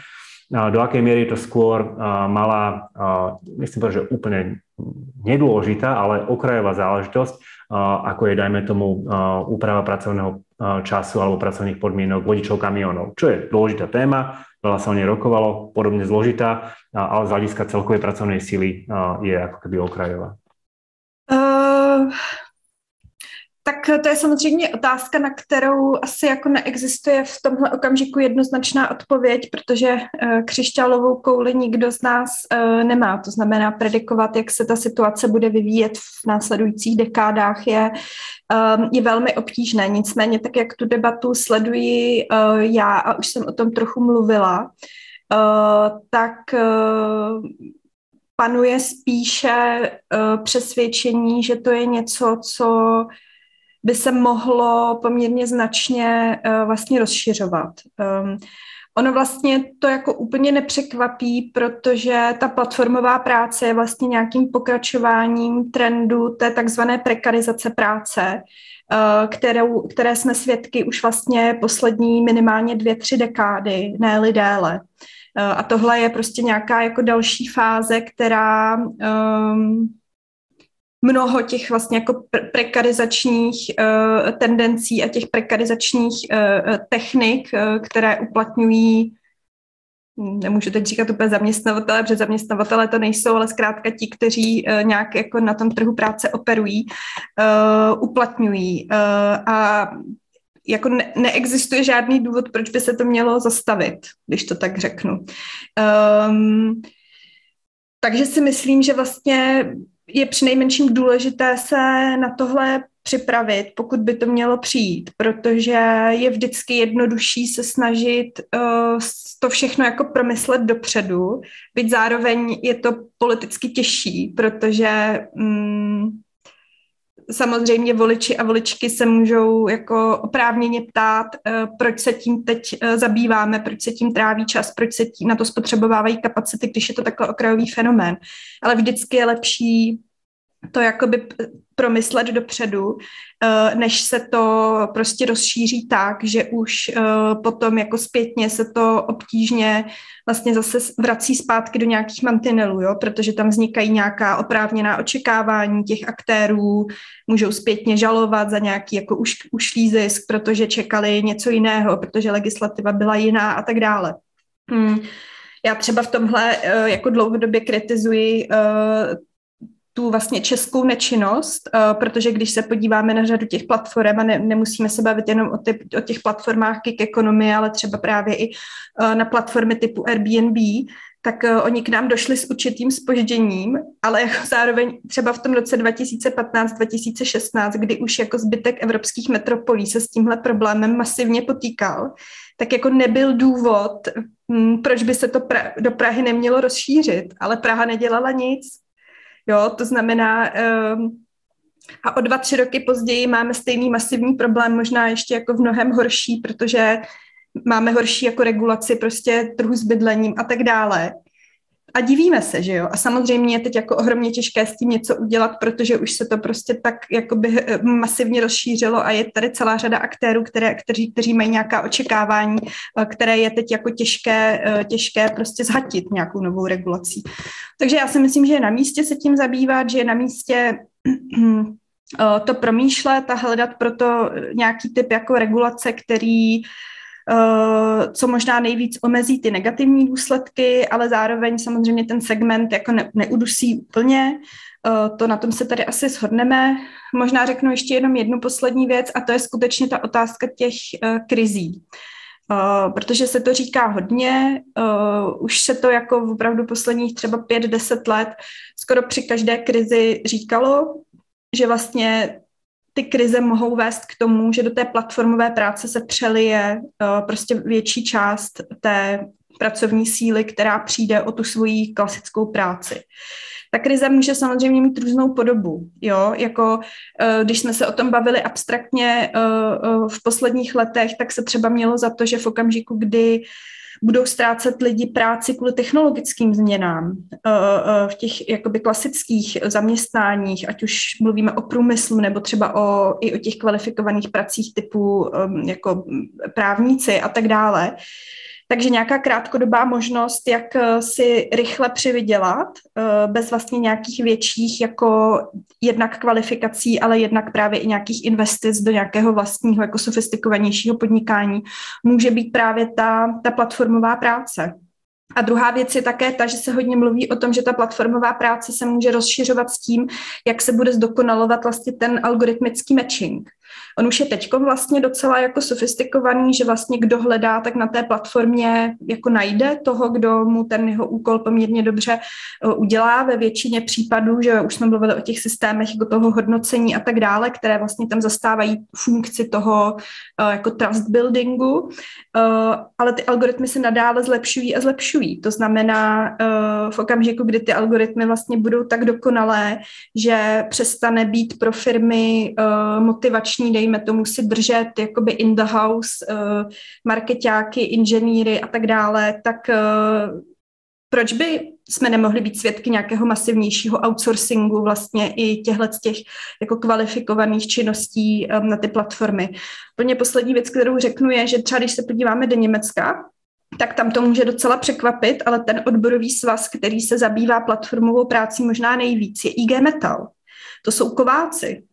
A teď může jako překvapit, no tak proč zrovna kováci, když přece platformová práce, to jsou poslíčci, to jsou taxikáři, eh, to jsou, eh, nevím, lidé, kteří skládají jingly. No ale jim se v tom Německu už děje to, že ty velké německé automobilky vlastně outsourcují práci na platformy. To znamená, oni jako snižují uh, počet inženýrů, které zaměstnávají normálně dlouhodobě na zaměstnanecký vztah a vypisují mnoho už i té kvalifikované vývojářské činnosti na specializovaných platformách, kde potom řeknou, teď já tomu zase jako nerozumím, jo, ale tak řekněme si zjednodušeně, potřebujeme nový motor, Uh, můžete se zúčastnit tady naší soutěže, to je ještě jako často na těch platformách ten, ta soutěž, že jo, tam to ani jako ne, nemusí být nutně tak, že dostanete tu zakázku dopředu a pak máte jasno, že když ji vykonáte, tak za ní dostanete zaplaceno. Tam jsou časté tady ty typy těch soutěží, zvlášť právě tady u té kreativy nebo u té jako náročnější, kvalifikovanější práce. No a vývojáři se účastní prostě se svými nápady na to technické řešení toho zadaného problému a potom ten, který ho vyřeší nejlíp, tak ten tu zakázku dostane, dostane za ní jednorázově zaplaceno a jako pro tu firmu je to, je to samozřejmě výhodné, že jo, jako takže proč, proč by to ta firma nedělala? Jak říkám, čím vlastně ten matching bude jako jednodušší a čím ten segment bude větší, čím tam bude víc lidí kvalifikovaných na výběr a tak dále, tak já osobně jako nevidím důvod, proč by se ta platformová práce v nějakém bodě nerozšířila daleko masivněji a uh, mohla by skutečně jako utvářet ten trh práce v horizontu dekád, samozřejmě ne koncem tohohle roku, ne koncem příštího roku, ale v horizontu dekád si myslím, že to myslitelné je a měli bychom se na to připravit. Myslím, že ste poukázali na dva dôležité fenomény a tým jedným je, že naozaj technologické inovácie a zdokonalovanie digitálnych technológií umožňujú využívanie takéhoto druhu práce aj v nových sektoroch. Od teda akože vytvárania virtuálnych modelov, virtuálne konferencie a tak ďalej. Čiže asi tu potenciál je a to, že dnes najväčší tlak na nejakú reguláciu vidíme v troch sektoroch. Pravdepodobne ubytovanie, doprava a preprava nejakých tovarov. Tak to asi súvisí s tým, že v troch sektoroch už postupili naďalej, postupili naďalej tieto firmy využívajúce digitálne platformy a, a tým pádom akože sú aj konkurenciou pre existujúce firmy a zamestnávajú viac ľudí a to isté sa môže stať inde. A druhou dôležitou časťou je práve to spojenie využívania digitálnych technológií s prekarizáciou práce, s obchádzaním povedzme, že štandardných pracovných kontraktov cez rôzne formy či už vytváraním nových pracovných kontraktov ako, ja neviem, zmluvy na, na nulový pracovný čas, teda zero hour contracts vo Veľkej Británii, alebo to, čo vidíme u nás, aj využívanie SZČO na Slovensku.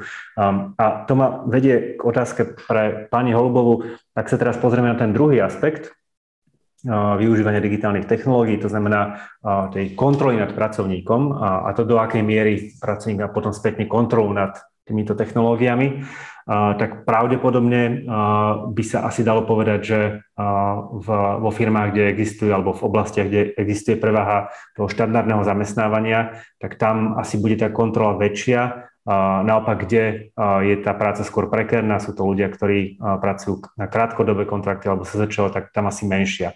Potvrdzujú niečo takéto dáta?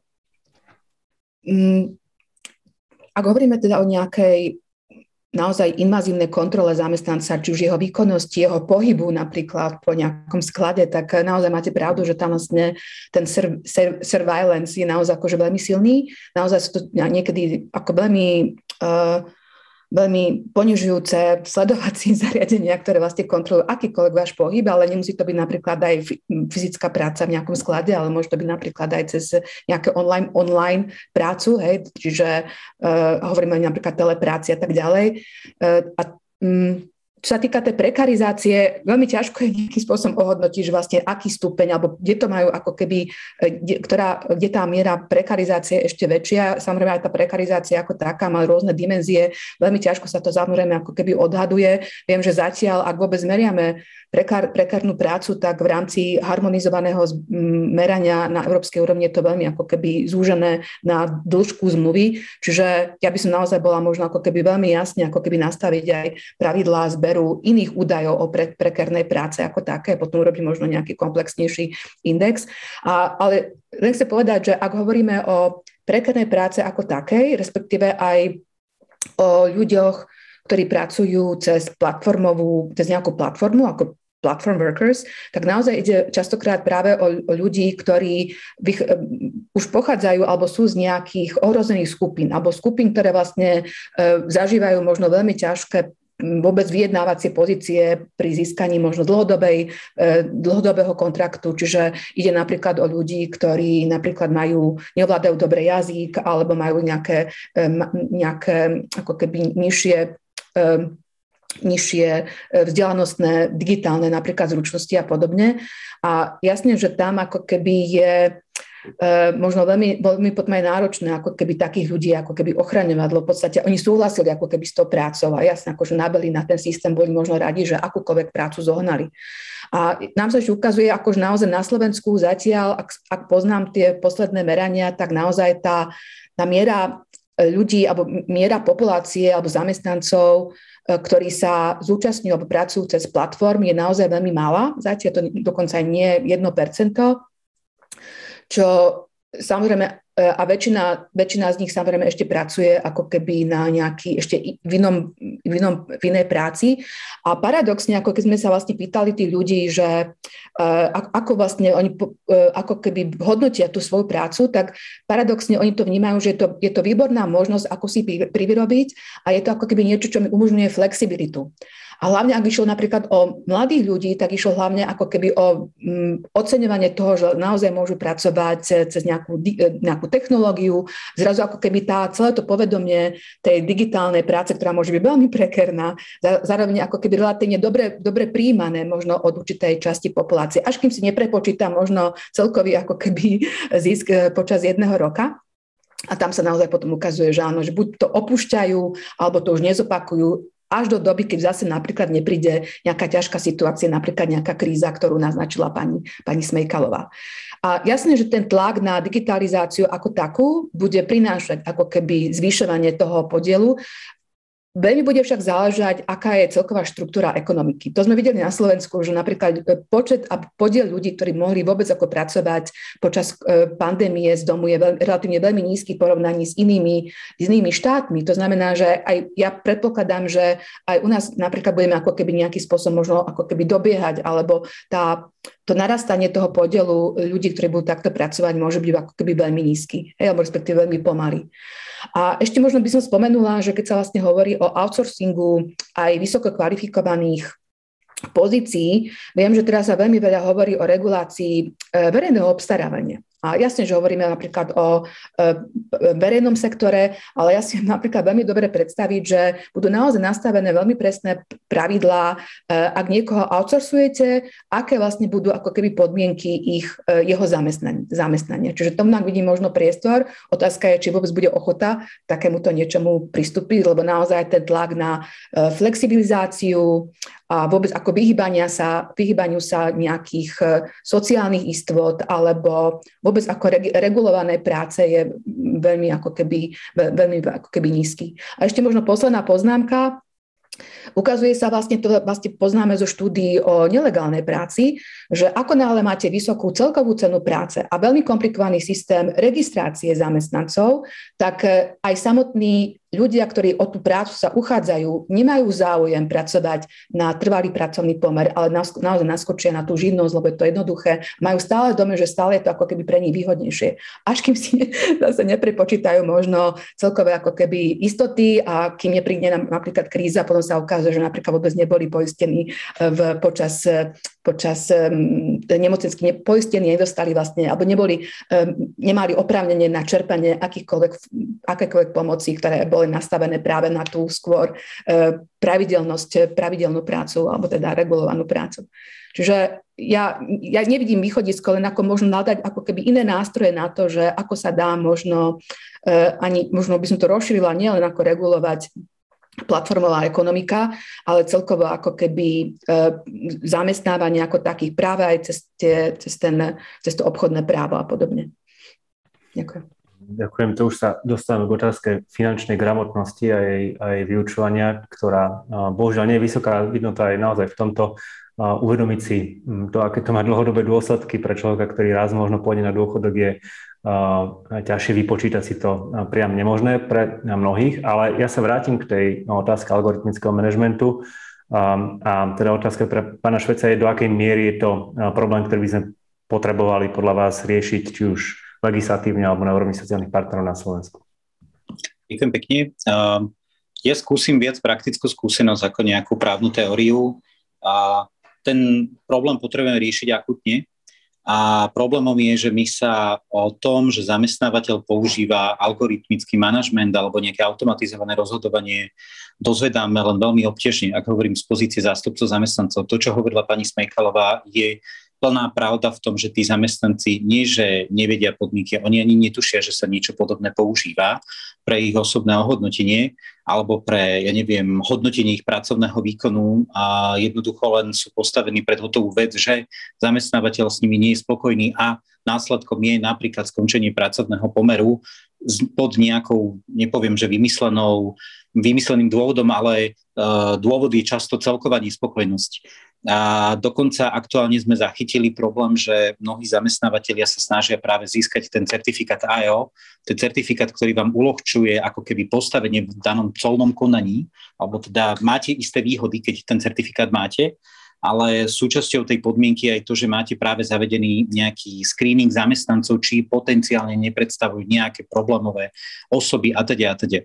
A ja som práve pri niektorých veľkých korporátoch ani netušil, že niečo podobné používajú, hoci sa vám to priamo prelína s kompetenciou zástupcov zamestnancov podľa paragrafu 13 odsek 4 zákonníka práce, lebo to je vlastne zavedený kontrolný mechanizmus, ktorý majú oni prerokovávať a na druhej strane zamestnanci o tom majú byť informovaní, aké sú podmienky, čo sa sleduje, kde ich vlastne preverujú, aké typy informácií sa im preverujú, alebo teda sa o nich preverujú a teda a teda. Čiže ten problém začína byť nie, že akutný, ale naozaj neuveriteľne vypuklý, pretože zamestnávateľia sa snažia práve prostredníctvom digitálnych technológií čo najviac uľahčiť tú personálnu agendu, snažia sa čo najľahšie overovať a práve nielen akože históriu tých zamestnancov, ale ich myšlienky, vyjadrovanie a teda.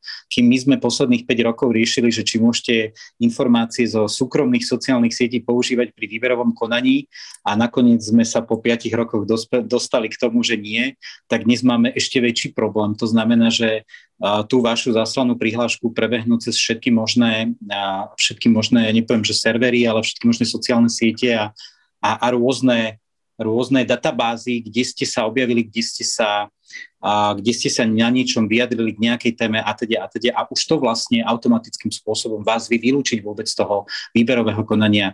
Akým spôsobom potom chcete sa domáhať v zmysle zákonníka práce, ja nepoviem, že napríklad porušenia dobrých mravov, zneužitie práva, diskriminácie, keď vy sa tam ani nedostanete. Zákon vám síce hovorí, že máte národné náhradu škody, ale vy sa tam ani nedostanete, aby ste to preukázali. To znamená, že a z pohľadu pracovného práva je to výzva najbližšieho možná roka dvoch, aby sme neriešili platformové zamestnávania, riešili vôbec využívanie digitálnych technológií v pracovnom práve práve vo vzťahu k jednak hodnoteniu osoby zamestnanca, ale jednak vôbec založenia tých, toho pracovnoprávneho vzťahu, predzmluvných vzťahov a vôbec ochrany toho zamestnanca alebo potenciálneho zamestnanca ešte predtým, než sa vôbec, než vôbec vznikne ten pracovný pomer. Takže podľa mňa tá téma je neuveriteľne komplexná, neuveriteľne široká a nemáme na ňu úplne vytvorené podmienky ako zástupcovia zamestnancov alebo ako advokáti alebo právnici, ktorí sa venujú pracovnému právu. Nemám to z čoho uchopiť. To je ako keby pre mňa ešte horšia záležitosť, ako je prekarizácia tej práce. To znamená, že uh, si dohodnú podmienky odmeňovania, ktoré vedia jednostranne meniť. Skôr mám problém v tom, že načerpávajú rôzne typy informácií o zamestnancovi, potenciálnom zamestnancovi, ktoré na rôzne účely používajú. A nepomohlo nám ani nariadenie GDPR. Nepomohlo. Takže rieši sa to, rieši sa to ťažko a skôr je to taká sisyfovská práca vôbec zistiť, že to zamestnávateľ používa. Keď eh, Charlie Chaplin točil film Moderná doba a, a, a mal tam ten obraz eh, ozubených kolies, ktoré eh, úplne rozumejú človeka asi ani nemal predstavu o tom, aké je efektívne a, a ako podrobne dokážu tieto ozubené kolesa, keď sú digitálne, človeka rozobrať. Ale blížime sa ku koncu dnešnej diskusie. Dám slovo ešte každému z vás na nejaké záverečné zhrnutie. Hm, je na vás, ako ho pojmete, ale ja by som asi mal predsa len jednu otázku, keďže sme sa bavili o rôznych aspektoch. toho, ako digitálne technológie ovplyvňujú trh práce a ekonomiku ako takú to znamená od práce pre digitálne platformy po využívanie algoritmického manažmentu nie len v digitálnom sektore, ale, ale aj inde. Čiže ak by ste mali povedať jednu, dve veci, ktoré podľa vás treba akutne riešiť, či už na európskej úrovni alebo na národnej úrovni v Čechách, na Slovensku v tejto oblasti, ktorá je už problémom dnes, už teda nepočká na najbližších 5-7 rokov, pokiaľ bude prijatá transponovaná smernica. Čo by to podľa vás bolo? Čo musíme naozaj riešiť teraz v tejto, v tejto chvíli? Asi zachováme poradie, takže na úvod dám slovo pani Smejkalovej. Nech sa páči tou otázkou jste mě trošku zaskočil, ale myslím si, že z toho, jak tu tématiku sleduju, tak eh, by bylo potřeba podívat se vlastně na problematiku uh, eh, BOZP, to znamená ochrany uh, zdraví uh, při práci. Uh, to je vlastně něco, co u té platformové práce um, zaznívá často, teda zaznívá málo, tak, ale zároveň my, když jsme třeba, eh, jak už jsem říkala, začátkem roku v České republice měli eh, tady tu kauzu s tím rohlíkem, tak vlastně řada médií jako pokrývala tu otázku toho, jak vlastně vypadá ten běžný pracovní den těch lidí, kteří ty potraviny vlastně rozvážejí. A byla tam celá řada opravdu jako šokujících momentů právě od toho, že Ehm, je to vlastně strašně nataktováno jako na, na, na, na, na rychlo, to znamená, ehm, ty dodávky se musí častokrát uskutečnit vlastně tak rychle, eh, že ti lidé jako nemají eh, třeba možnost si někam odskočit eh, na záchod nebo musí porušovat pravidla silničního provozu, aby byli schopní vlastně tomu, tomu dostat, ehm, nebo třeba Eh, musí vlastně jezdit jako tak dlouhé směny, eh, aby si vydělali aspoň něco, co bude třeba nad, nad, eh, lehce nad průměrem těch vlastně mest v České republice, že už jsou tak unavení a vyčerpaní, že vlastně sami sebe v tom provozu a ostatní ohrožují. To znamená, to je něco, co si myslím, že jako vzhledem k tomu charakteru toho problému by si opravdu jako za, za, za, za zasloužilo nějakou pozornost už, už teď, protože jako čím dále tomu pozornost věnovat nebudeme, tak tím dále uh, se tito lidé sami uh, budou ničit fyzické i psychické zdraví a v krajním případě uh, ho budou ničit i, i někomu jinému, třeba když se někde důsledkem toho, toho tlaku na, to, na tu rychlost vybourají. Jinak závěrečné slovo asi už, protože další kolečko, že už dělat nebudeme, tak to řeknu v tomhle um, v rámci tady toho slova, které teď uh, mám, mě vlastně, když se bavíme o tom algoritmickém managementu, tak by ještě přišlo jakoby skutečně důležité uh, říct, že uh, to, že budeme možná mít v budoucnosti nějakou regulaci, která bude stanovovat nějaké povinnosti ohledně transparentnosti a tak dále, tak zároveň ale vlastně vyžaduje nějaký typ um, jako kompetence vlastně na straně těch pracujících, uh, protože ten algoritmický management je jako dost uh, sofistikovaný problém, který se vlastně vyžaduje nějaké uh, know-how ohledně toho, um, aby ti lidé vlastně byli schopni jako posoudit, eh, co se, co se tam přesně děje, jaké to má důsledky. Jo.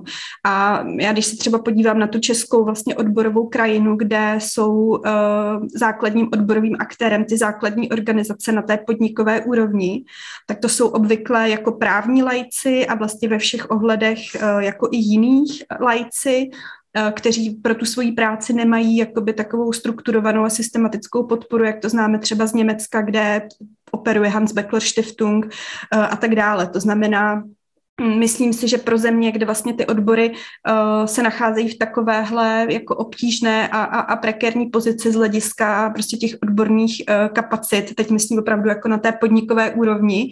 Uh, samozřejmě jako je zřejmé, že určité odborné kapacity máme pak třeba na úrovni těch, těch, těch svazů a těch konfederací, to určitě nechci uh, popírat. Takže pro ně vlastně, byť by třeba ta regulace v tomhle ohledu byla dobrá, tak bude daleko obtížnější uh, potom vlastně v praxi si uh, z ní uh, těžit ten, ten, ten užitek, který, který snad přinese. Takže tolik ještě za mě. Ďakujem pekne. Pani Holubová, Ja možno vzhľadom na čas len zrniem teda, e, čo som chcela povedať, prípadne ešte možno načrtnem nejaké nové problémy alebo nejaké nové možnosti. Ako ja, ja sa naozaj domnievam, že určité možno ako keby škandály alebo žiaľ nejaké veľké problémy ľudí, ktorí vlastne budú mať práve dôsledku či už platformovej ekonomiky alebo e, používania netransparentného algoritmu, naozaj ako keby ľudí proste, alebo ten problém zviditeľnia bude naozaj možno veľký tlak práve aj na vytvorenie nejakej, aspoň aké také regulácie. Zrejme to naozaj možno nebude celonárodné alebo, alebo minimálne v nejakom sektore. A ja keďže poznám vlastne, ako, ako napríklad sú aktívne nielen odborové organizácie, či už na, e, na podnikovej úrovni, ale napríklad aj profesívne organizácie, ktoré častokrát zastávajú rolu obhaj, obhajcov e, zamestnancov, tak tam ide možno veľký priestor, že tam by naozaj mohli, mohol byť ako keby E, väčší, ako keby väčšia aktivita práve v zmysle používania technológií a aj nejaký nastavenia nejakých pravidiel, či už transparentnosti. A na druhej strane zase samozrejme aj samo, niektorí teda osvietení zamestnávateľia určite budú mať záujem, aby vlastne nejakým spôsobom neboli, e, nebol, nedostali nejaký, nejakú zlú reklamu, že naozaj u nich sa naozaj deje niečo nekalé. To znamená, že samozrejme úloha médií tu ako keby nastupuje, že naozaj poukazovať na veci, ktoré nie sú OK. Naozaj dochádza k významným nedôstojným podmienkám, či už pri sledovaní zamestnancov podobne. Čiže ja tu vidím takú nádej, že máme možno nejaké uh, nastavené nejaké inštitúcie, nejaké mechanizmy, ktoré teda môžu minimálne uh, znížiť to riziko tých najväčších negatívnych dopadov. Ďakujem pekne, pán Švec. Ja si dovolím byť veľmi, veľmi rýchly a veľmi jasný práve zostať na úrovni tej, tej legislatívy, lebo moje kolegyne to v podstate zhrnuli všetko za mňa tú spoločenskú stránku. Ja mám pocit, že Európska únia si zase vymyslela, alebo Európska komisia si zase vymyslela veľkú tému, ktorá nehovorím, že nie je téma, ale ide s bubnom na zajace. My musíme najprv zharmonizovať na minimálnej úrovni pracovnoprávne normy, aby sme vedeli tie veľké témy, ktoré prichádzajú o transpozícii, od teda transparentných a predvídateľných udržateľných pracovných podmienok až po platformové zamestnávanie vôbec nejakým spôsobom regulovať a regulovať ich podobne, pretože na 99% ide o nadnárodné korporácie, ktoré ten model alebo s tým modelom pôsobia na viacerých trhoch. Čiže nie národná regulácia nepomôže, ak tá národná regulácia sa bude líšiť už len medzi Slovenskou a Českou republikou a to sme krajiny, ktoré sme si aj historicky blízke z pohľadu vývoja toho právneho odvetvia. Takže ak bude regulácia platformového zamestnávania v každom jednom štáte iná, s úplne inými výkladmi, prezumciami, tak síce bude mať súdne rozhodnutie Európskeho súdu, ktoré budú ale zásadne nepoužiteľné pre naše národné právne poriadky. Takže to je to, čím som začal ja na úvod, že podľa mňa si Európska komisia odkusla veľký kus koláča, pretože sú to naozaj, je, je to dobrá práca, je a naozaj potrebné regulovať platformové zamestnávanie, ale najskôr sa musíme malými krôčkami dostať k tomu, že kto je vôbec zamestnanec, čo je vôbec závislá práca pre účely tej, toho platformového zamestnávania, lebo oni to dávajú na národnú legislatívu, hovoria napríklad takýmto spôsobom, ale už aj my sa líšime vzájomne tak natoľko, že že ten rozdiel podľa mňa zmarí celú tú dobrú snahu Európskej komisie regulovať na nadnárodnej úrovni a tie, a tie jednotlivé platformy alebo platformové zamestnávanie. Čiže a najprv, najprv potrebujeme harmonizovať základné pojmy, základné definície a potom sa môžeme venovať veľkým témam, ako je platformové zamestnávanie. Ďakujem pekne. Nebudem sa len pokúšať zhrňať to, čo, všetko, o čom sme hovorili, pretože mám pocit, že sme vstúpili do džungle problémov, ktoré ešte iba budeme riešiť, ale je dôležité sa o nich rozprávať.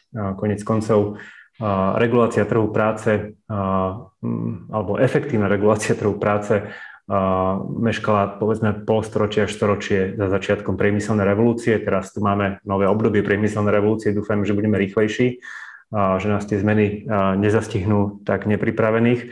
V každom prípade ďakujem dnešným hostkám a hostovi diskusie, pani Katrine Smejkalovej, vedeckej pracovníčke Friedrich Eberstichtung Praha. Ďakujem pekne pani Barbore Holubovej, výskumničke Stredoeurópskeho inštitútu pre výskum práce. Ďakujem a pánovi Markovi Švecovi, generálnemu tajomníkovi Asociácie pracovného práva a teda pôsobí na právnickej fakulte UMB v Banskej Bystrici. Takže ďakujem vám všetkým pekne za dnešnú diskusiu. Ďakujem našim divákom, ktorí mm, boli dnes skôr pasívni, ale to nevadí. Dúfam, že diskusia bola aj tak, aj tak zaujímavá. Jej organizátorom bolo zastúpenie Friedrich Stiftung na Slovensku, teda Bratislavská kancelária a portál Euraktiv.sk. Diskusia alebo jej záznam teda bude samozrejme dostupný aj po ukončení tohto podujatia. Čiže ďakujem pekne a teším sa na ďalšie diskusie, ďalšie stretnutie. Dovidenia. Ďakujem pekne, dovidenia. Dovidenia, ďakujem pekne.